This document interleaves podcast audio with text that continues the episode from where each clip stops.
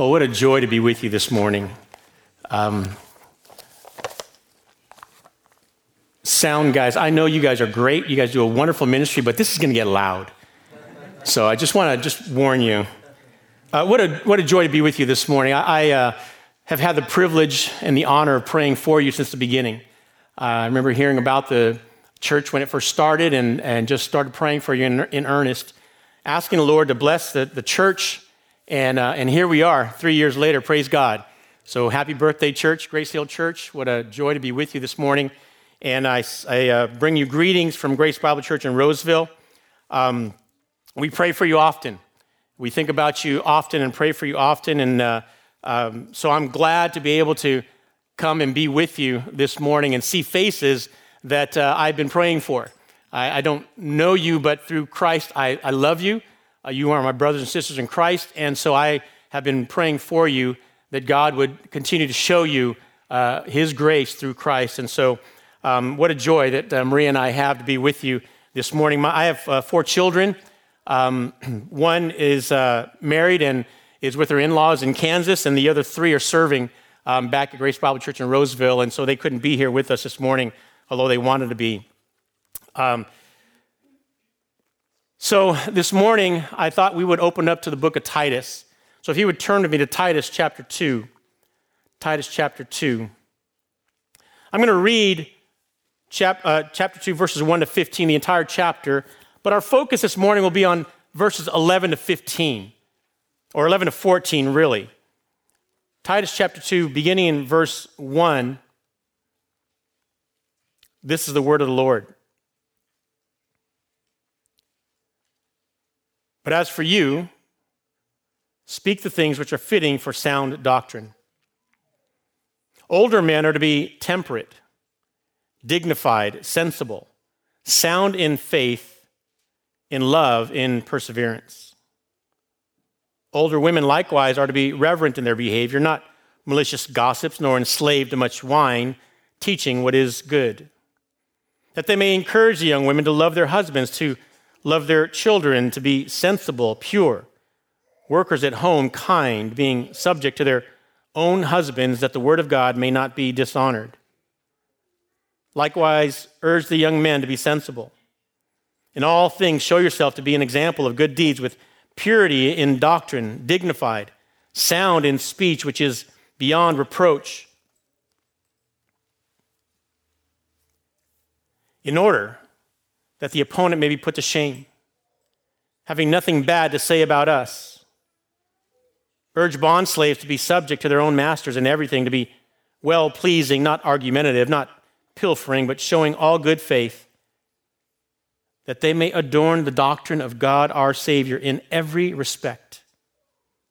For the grace of God has appeared, bringing salvation to all men, instructing us to deny ungodliness and worldly desires and to live sensibly, righteously, and godly in the present age, looking for the blessed hope and the appearing of the glory of our great God and Savior Christ Jesus, who gave himself for us that he might redeem us from every lawless deed and purify for himself a people for his own possession, zealous for good deeds.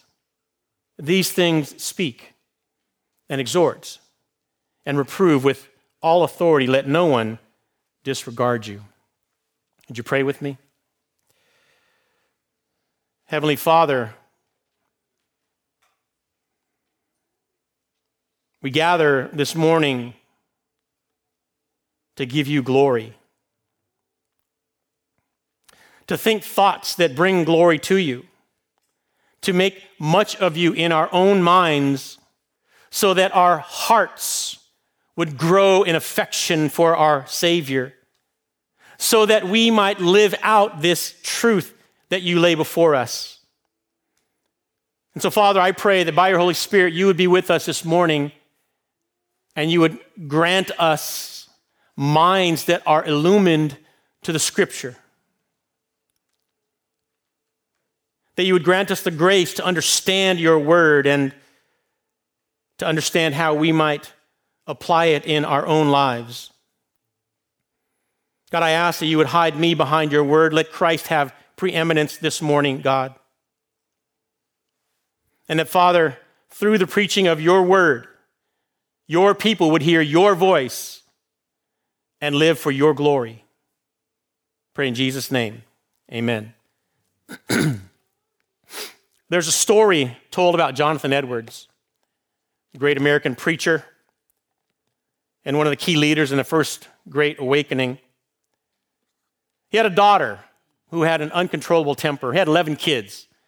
One of them had an uncontrollable temper. Well, there was a young man who fell in love with her. And he sought her hand in marriage, courted her, and got to the point where he really wanted to have her hand in marriage. So he went to Jonathan Edwards and he asked for her hand. And Edwards said, You can't have her. And the young man said, But I, but I, I love her. Edwards said, You can't have her. But she loves me. Edward says, You can't have her. And he was just beside himself. And he says, Why? Why can't I have her? Edwards looks at him and says, Because she's not worthy of you. And the young man says, But she's a Christian, isn't she? Yes, she's a Christian. But the grace of God can live with some people with whom no one else could ever live. What a, what a way, what a way to say the grace of God can live with some people with whom no one else could ever live. What a way to say that God's grace reaches even the most vile sinner. There was another great preacher, man by the name of Alexander Whyte, a Scottish preacher. And he once said from his pulpit in, in Edinburgh, he said, I have discovered the most wicked man in Edinburgh. The congregation's on the edge of their seat, listening very carefully, wondering who is the most wicked man in Edinburgh. Alexander Whyte looked at the congregation and he said, His name is Alexander Whyte. The theme of our text this morning is one of my favorite doctrines in all of Scripture the grace of God. You have it in the very name of the church. We have it in the name of the church that, where I serve. And while it is the theme of our text this morning, it ought to be the theme of every Christian's life. But we get distracted, don't we? What distracts us from understanding God's grace? Well, it could be a number of things, but chiefly, I think,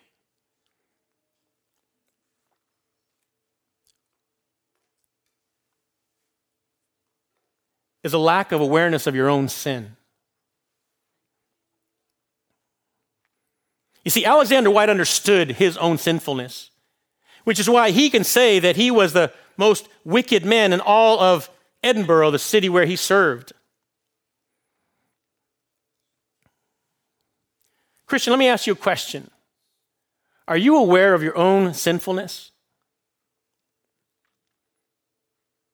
Do you tend to overlook your own sin while paying close attention to the sins of those around you?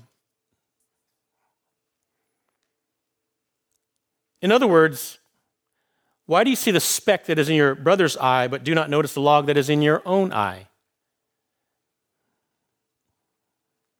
You see, it isn't until we understand the vileness of our own sin that we will understand the doctrine of the grace of God.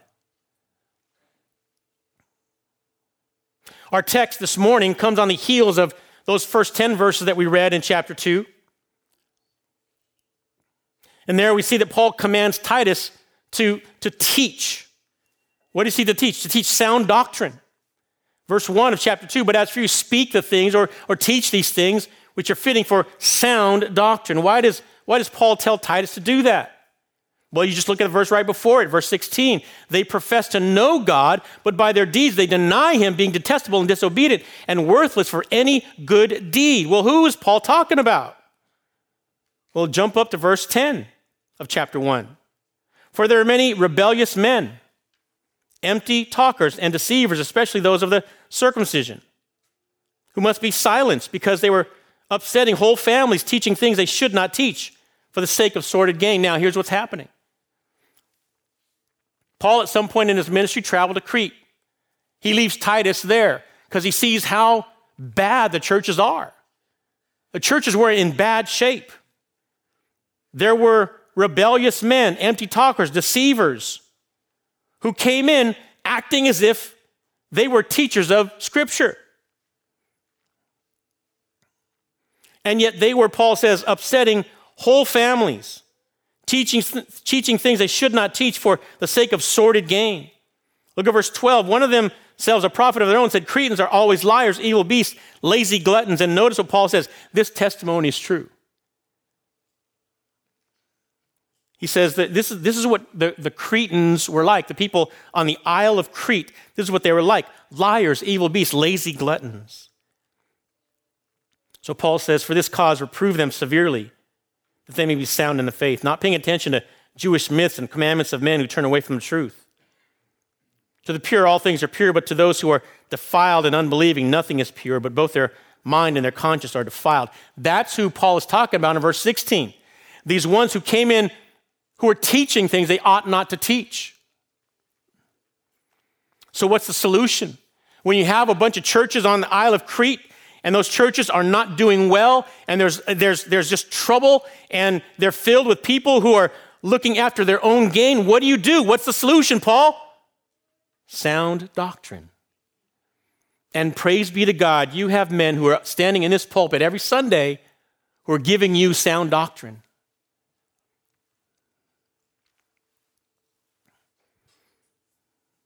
They're giving you sound doctrine.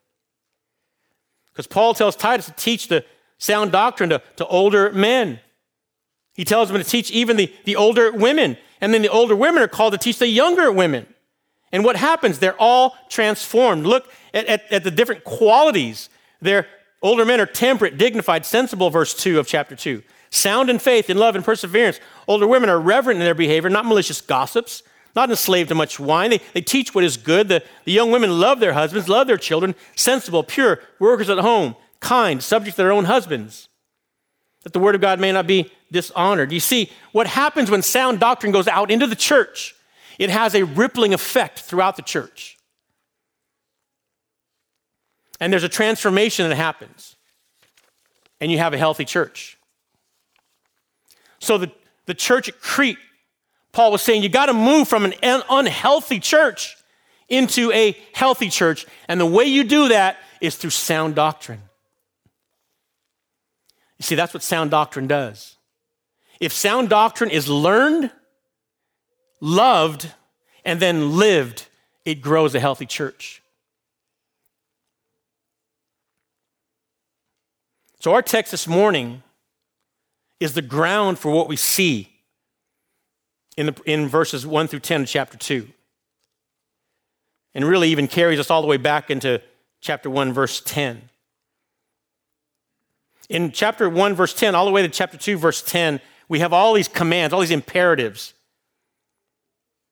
Well, here in verses 11 to 14, we have the indicative, the statements of fact about Christ that lead to a faithful life in Christ. And we see that throughout Scripture, and particularly in the, in the New Testament. We often see where commands are given, there's a truth that compels that obedience. You see it, for example, in Romans. We have a number of statements of fact, indicatives in chapters 1 through 11. Then chapter 12 starts out with, therefore, do not be conformed to this world, be transformed by the renewing of your mind. It, there, there's a, there's a, a compelling, because this truth is here before you. This fact is absolute truth. Now go live it. We see that in Scripture all the time. Where there are commands to be obeyed, there's always a truth to be loved. And that truth compels us to obedience. My prayer for you this morning, Grace Hill Church, is that the Lord will use His word in your life to remind you of His astounding grace in Christ so that your affection for Christ would deepen, your obedience to Christ would broaden. So, in our text this morning, we're looking at verses 11 to 14. We're going to see three things here. Love how Paul likes to set up the text so that we can give good pastoral outlines. So, our text this morning, we're going to see, first of all, God's saving grace. God's saving grace. And then, secondly, we're going to see God's sanctifying grace. God's saving grace, God's sanctifying grace. And then, third, we're going to see God's spurring grace. Spurred on to good works, in other words. God's saving grace, God's sanctifying grace, and God's spurring grace. First thing we see, verse 11 is God's saving grace. We see the Savior who is called grace. Look at verse 11. For the grace of God has appeared, bringing salvation to all men. When Paul writes, For the grace of God has appeared, he's referring to the fact that in the person of Jesus Christ, we have the embodiment of God's grace. That in Christ, we have grace embodied, God's grace embodied. That's what this word appeared is trying to, to, to communicate, to teach us. Remember, Jesus Christ came into the world full of what? Grace and truth. He, he, he was, if I can say it this way, he was a walking God's grace. He was God's grace personified. Now, understand, this isn't saying that the God of the Old Testament is a God of wrath, like some people say, and the God of the New Testament is a God of grace. not saying that at all. In fact, we know from Hebrews 11 of all those Old Testament saints who walked by faith, and that faith is a gift from God. So we know that they were sinners saved by what? Grace. So we're not saying that the grace is a new thing when the New Testament comes in. It's simply saying that this grace is manifested in Christ. This grace that we see in the Old Testament is now manifested in Christ.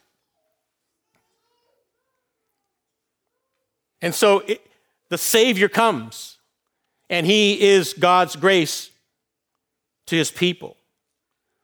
Now, notice the, the, the scope of this grace.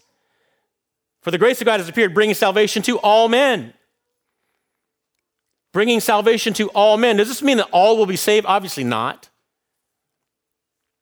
In the context, Paul just spoken of various groups older men, older women, younger women, younger men, and slaves. So when he goes on to say that God's grace brings salvation to all men, he means to all, all types of people, including those whom the world despises, even, even to slaves. That is to say, like Edwards, he, Edwards was just echoing Paul's statement here that no one is beyond the reach of God's grace. No matter how vile you may think you are, friend, if you're here this morning and you don't call Jesus Christ Lord and Savior, no matter how vile you think your sin is, God's grace reaches down and pulls you up and says, Come. You're not beyond the reach of God's grace. The Bible is very clear that there are two separate destinations for all people. Those who, by God's grace, believe in Jesus Christ as Savior will see his face. Those who do not believe in Christ will be eternally separated from God in hell. But that's the good news of God's grace, isn't it? That no sinner is beyond the reach of his grace. The Apostle Paul, of course, was a persecutor of the church. In fact, he, Alexander Whyte, was just echoing the Apostle Paul's words because Paul called himself what? The chief of sinners but he experienced God's grace through the cross.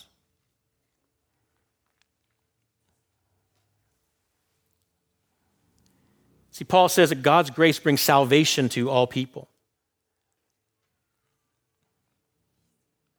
Jesus said, I've come, I've not come to call the righteous, but sinners to repentance. Again, it's being made aware of your own sin, understanding your own sin.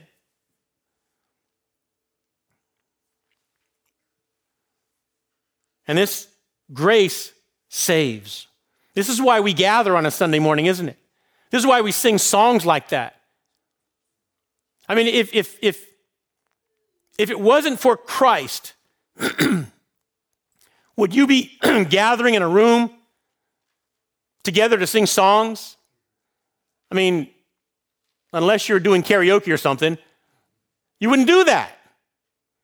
But here we are, different age groups, different ethnicities, and we gather in a room to sing these songs. Why? Because the grace of God has appeared, bringing salvation to us.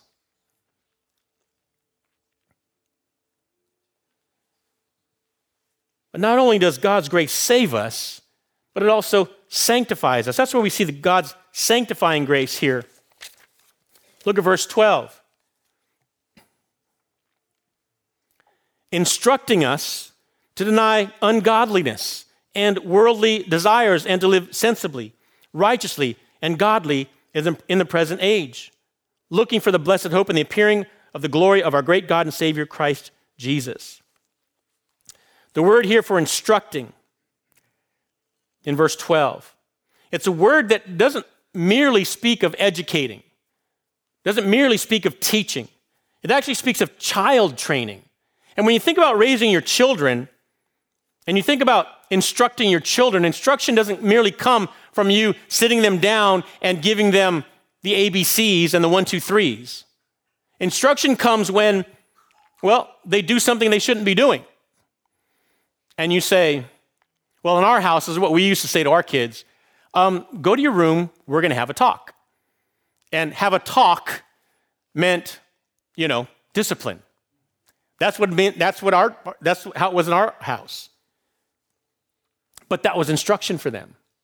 That's how we instructed them was not only through giving them knowledge, but through correcting them, through disciplining them. And that's this word here. We are instructed by God's grace. It's a grace that instructs us, not only by teaching us, but it also corrects us, it also disciplines us. It's a process that begins at salvation and, and continues until we are before the Lord. Now, Paul mentions three ways that grace instructs us. Notice instructing us to deny ungodliness and worldly desires and live sensibly, righteously, and godly in the present age. First of all, grace instruct us, instructs us to deny ungodliness. It instructs us to deny ungodliness. The word for deny, it's a strong word. It means that you utterly reject this. You utterly reject this. See, when you experience the grace that is found in Christ Jesus, when you are made aware of your own sinfulness, and you're made aware of, of how you have offended an infinitely holy God, you're going to reject everything that kind of wants to pull you back into that life. And you know that there are so many things that try to pull you back into that life. Live, live that way again. Remember how good life was before you were a Christian. That's a lie from the pit. But it happens, doesn't it?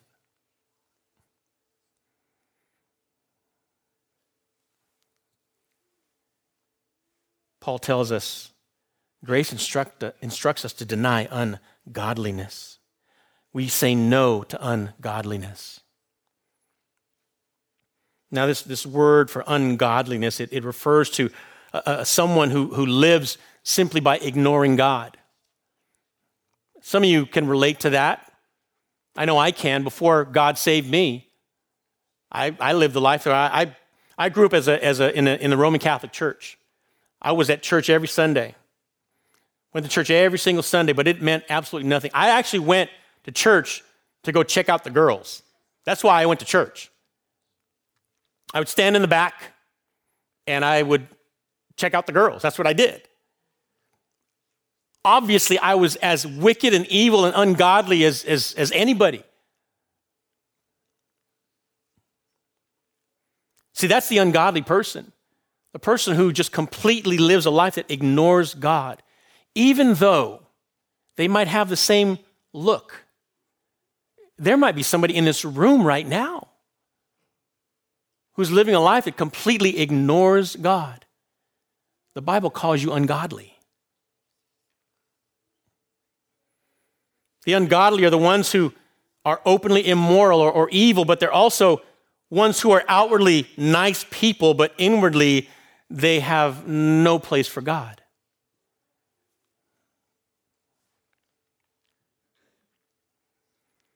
Not only do we reject ungodliness, but we also say no to worldly desires. This is a reference to desires that, that are characteristic of the world system. It's what John, the Apostle John says the, the lust of the flesh, the lust of the eyes, and the boastful pride of life. Includes things like selfishness, pride, greed, lust, living for sinful pleasure, rather than finding pleasure in God.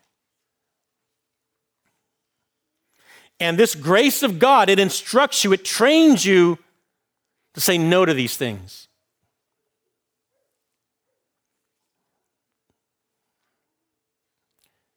There's a, a, sermon by a Puritan guy by the name of Thomas Chalmers. And the, the sermon is titled The Expulsive Power of a New Affection. It's one of my favorite sermons that I've, that I've ever read. The expulsive power of a new affection. What the sermon is basically, what the sermon says is that when you have a new affection, it squeezes out affection for other things. When I chose to set my affection on my wife, Maria, I didn't have any interest in anybody else. She was just everything to me, humanly speaking. I, I didn't have any interest in talking to anybody else. I just wanted to talk to her. I'd, I'd, I'd be at, at work and I'd be at lunch and I'd call her up. Spend my whole lunch hour talking to her. And then I'd, I'd get home from work and I'd call her up. Or we'd, we'd go out. When you have a, a new affection, it squeezes out affection for all other things. And Chalmers argues in the sermon grow in your affection for Christ. Because as you grow in your affection for Christ, it squeezes out affection for this world. It makes all those affections for this world go away. And, and, and, let's be honest, there are some attractive things in the world. There are some shiny objects in the world. The world likes to throw all kinds of attractive things at you to say, hey, if you just if, if you just give yourself over to this thing, then, then, then, then, then, then you can have this. If you just kind of follow the world, then you can have this. The world likes to throw a lot of attractive things. And if your love for Christ is so new, it'll just squeeze that out. And you'll just go, nope, not interested. But if your love for Christ is just kind of waning, and you're not even you're not even thinking about Christ. In fact, your your Bible sits on the on your nightstand and gathers dust until you come to Sunday. You know, you, you, you, you pick up your Bible on Sunday, go, let me get the dust off so everyone thinks I was reading my Bible this week. You're not going to be able to fight those temptations. Those worldly desires. But this grace, again, it's Christ, this grace that's in Christ, it, it drives you away from worldly desires and gives you a desire to live a life that is pleasing to God. Because your eyes are fixed on Christ and nothing distracts you. You know, when I, I um, growing up, I played a lot of basketball. It was one of my favorite sports.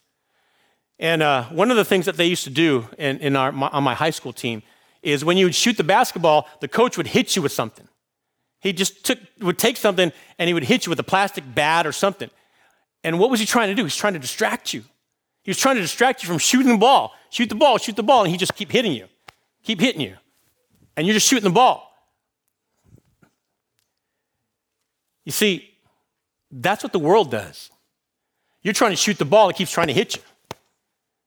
But you, got, you got to let all that go. Now, it's got to be said, there, there are some hard things that happen in life. And those things try to pull your eyes away from looking to Christ, from reminding yourself of this grace that's in Christ Jesus. But the more you see Christ, the more you see what he has done for you, the more you're just going to say no to the world and worldly desires. But even more than that, this grace instructs us to live, notice, sensibly, righteously, and godly in this present age. It's not enough to say no to ungodliness. It also instructs us to say yes to being sensible, that is, to be self controlled or to be righteous or, or to, to, to, to live godly lives. And we do that right now. That's not something, by the way, you say, I'll do that later. For those, of you, for those of you who are young people, you young people, sometimes you have this thought of, you know what? I'm just a teenager or I'm, I'm just in my 20s. I'll get to that when I'm married. I'll get to that when I'm married and have a family. No, no. This, the, the word says you do it now in this present age. You live sensibly, righteously, and godly in this present age, right now. That's what this grace trains you to do. It trains you not only to reject, not only to run from, but to run to. See, a lot of times when you run deal with your sin, you run away from it, but you don't run to anything. Here, it's saying not only do you run away from the world, but you run to Christ. You don't just reject your sin, you reject it because your love for Christ is, is so overwhelming that you don't want to love anything else. That's what this grace does.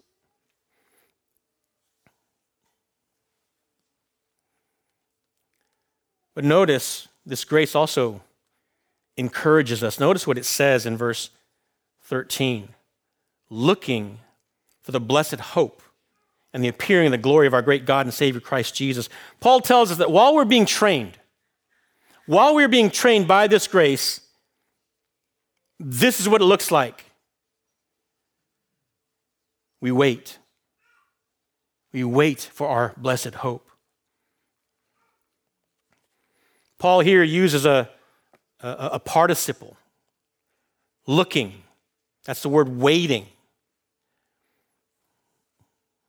And, and, he uses the participle because it's a word that, that, that's used to describe believers. We are a waiting people as believers. That's who we are. It's, it's a word that describes who we are. We're waiting. But let me say this we're not like the people who wait at the DMV. Okay? How many of you have been waiting at the DMV? Anybody? It's miserable. It is absolutely miserable to wait at the DMV, right? We're not like that. We're not anxious. We're not angry. That's not the, the, the, waiting that Paul is talking about here. He's talking about eagerly anticipating. Turn over to Luke chapter 2. Luke chapter 2.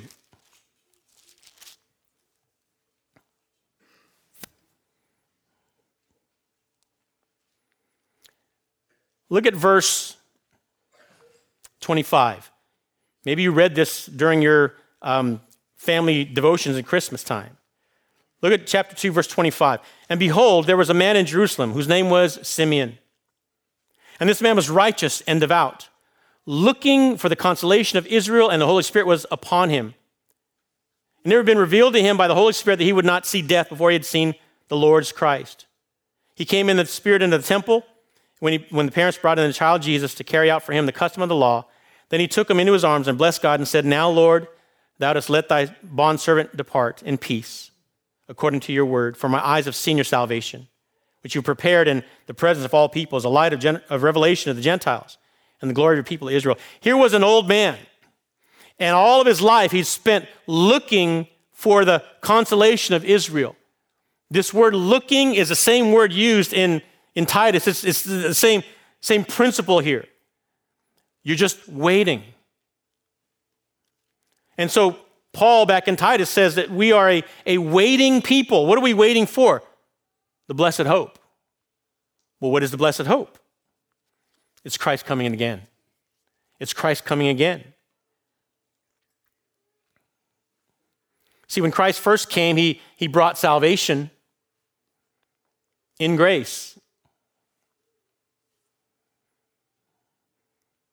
When he comes again, he's coming in glory. He's going to come in glory.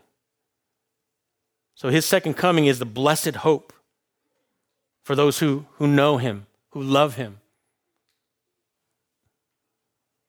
It's when our salvation will be fully realized, right? We, we, are, we are, we've been saved, we are being saved, and we will be saved. Well, when he comes again, that's the, the, the future aspect of our salvation. We will be saved, guaranteed, because we have been saved and we are being saved. There's a future aspect to our salvation, which is when Christ comes again, which is what we're waiting for. You know, I, I grew up um, in, a, in a military family. My dad was in the U.S. Navy. And um, he used to go away on ships all the time, six to eight months at a time. And as a, as a little kid, I remember uh, he'd go off for six to eight months, and, and uh, by the time that you know four or five months was, was gone, as a kid, I just wanted my dad to come home. I just want, I just longed for my dad to be home. And so I remember those days when, when we knew, okay, dad's ship's coming in. Let's go to the, let's go over to the, to the, to the pier and watch him come in. And I remember they'd come, the ship would come in and all the, the Navy men would be standing on the deck of the ship and they'd, they'd stand at attention. And you just see all these guys staying at attention. I'd try to pick out, where's dad? Where's dad? Oh, there he is, there he is. And we just get so excited. My brothers and I, my sisters, we get so excited. There, there he is. He's, he, he's, he's going to be next to us soon. That's what the Christian does with Christ.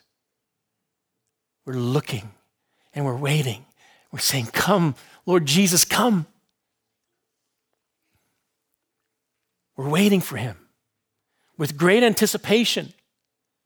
Not, again, like waiting at the DMV. We're sitting around, twiddling our thumbs, getting on our phones, playing games because we're bored to death.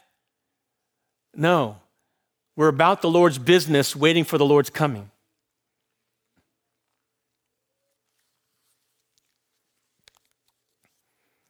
Now, Look at what he says here. He says, looking for the blessed hope and the appearing of the glory of our great God and Savior Christ Jesus. So here it is. We're, we're, we're looking for Christ to come. This is why, by the way, we, we, we practice the Lord's Supper, right? This is why, why we practice the Lord's Supper, because not only are we remembering what Christ has done for us, but we're also preaching, proclaiming to one another, Christ is coming again. Take courage, Christian. I know life's hard. I know the world is beating you up. I know that, that you're, you're trying, constantly trying to stay focused. I know it's difficult, but Christ is coming again. Take courage, Christian. That's what communion is. So we're reminding each other look, get your eyes off of the world, get your eyes off of your circumstances, and get your eyes on our Savior. Look to Christ. He's coming.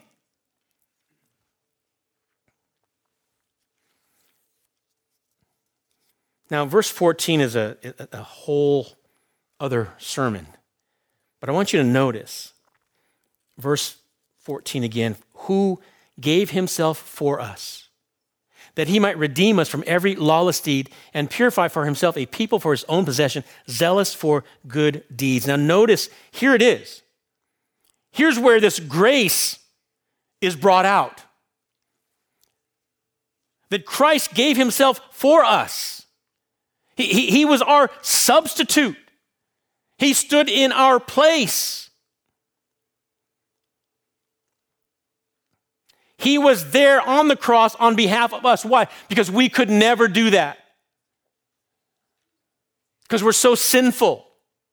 And so, Jesus, being the spotless Lamb of God, he went to the cross for us. Do, do, do you catch that? That little word for, it's, it's in your place. He felt the wrath of God being poured forth on him because he became a curse for us, Christian. For us. Do you get that? He stood in your place. He gave himself. I love that. It was a totally, completely unselfish act. It wasn't something that he was forced to do, it was something that he wanted to do. He gave himself. He gave himself. And he gave himself for us. And notice, we're told why. In order that he might redeem us from every lawless deed and purify for himself a people for his own possession. It is to say that he redeemed us, he bought us, so to speak.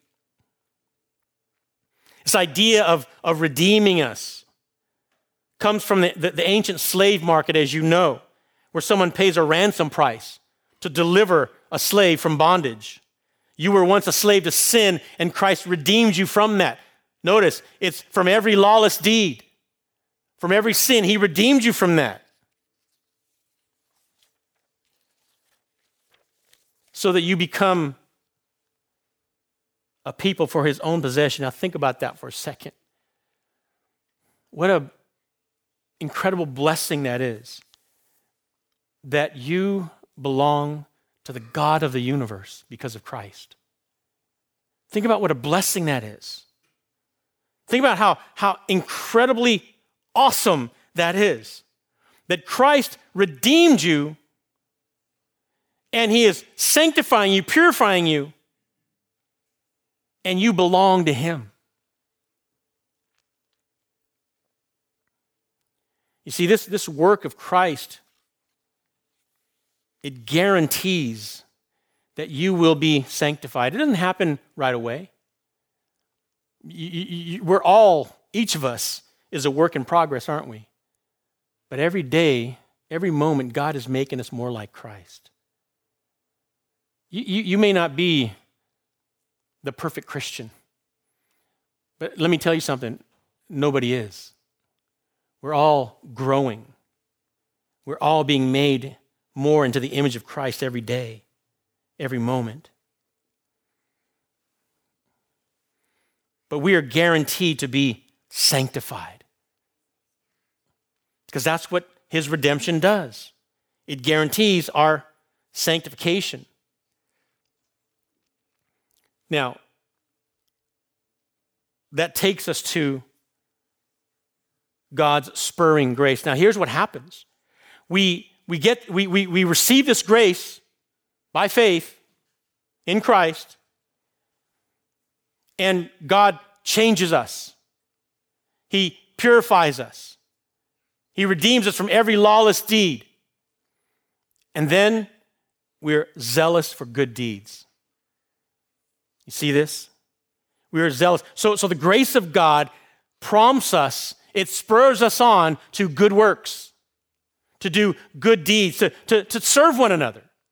It prompts us, it, it incites us, it spurs us on to do good works, to, to, to call the brother or the sister up who's in need, to help out when there's a, a, a, a family in need, to serve when there's a call out to the church for service in ministry. This grace, it instructs us so much to, to look to Christ that we become zealous for good deeds. Now, notice it says zealous for good deeds. It doesn't just say to do good deeds, but it says zealous. That's a different statement, isn't it?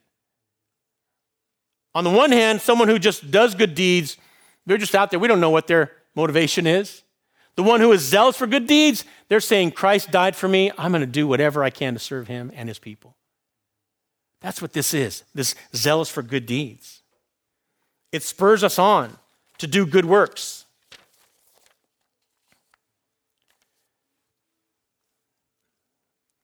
Now, let me just say this to you, Grace Hill Church. You know, the Lord has given you three years by his grace. Your responsibility to one another, including your elders, is to continually remind each other of this great grace that we have in Christ. It's to, to give grace to one another. You may not be, you know, you may see a brother who's not living as he ought to live. We're not going to just condemn that brother. We're going to come alongside him. And we're going to say, you know what? God extended grace to me in my sinfulness when I was his enemy. He extended grace to me. I'm going to extend grace to that brother. That's, that's, what, that's what this does. See, that, that's what this reminder of grace does. It allows us to extend grace to one another. So that when a brother or sister is going through a hard time, we can come up to them and say, Yeah, you know what? I, I went through that too. Let me walk with you. Let me link arms with you and walk with you through this troubled time. That's what grace does. And so, Grace Hill Church, if, if there's anything that we can take from this text, it's that that you ought to be zealous for good deeds because of what Christ has done for you. That you see this amazing, astounding love that God has given you in Christ, and you just say, I can't do anything but serve Him and serve His people unto His glory. Let's pray.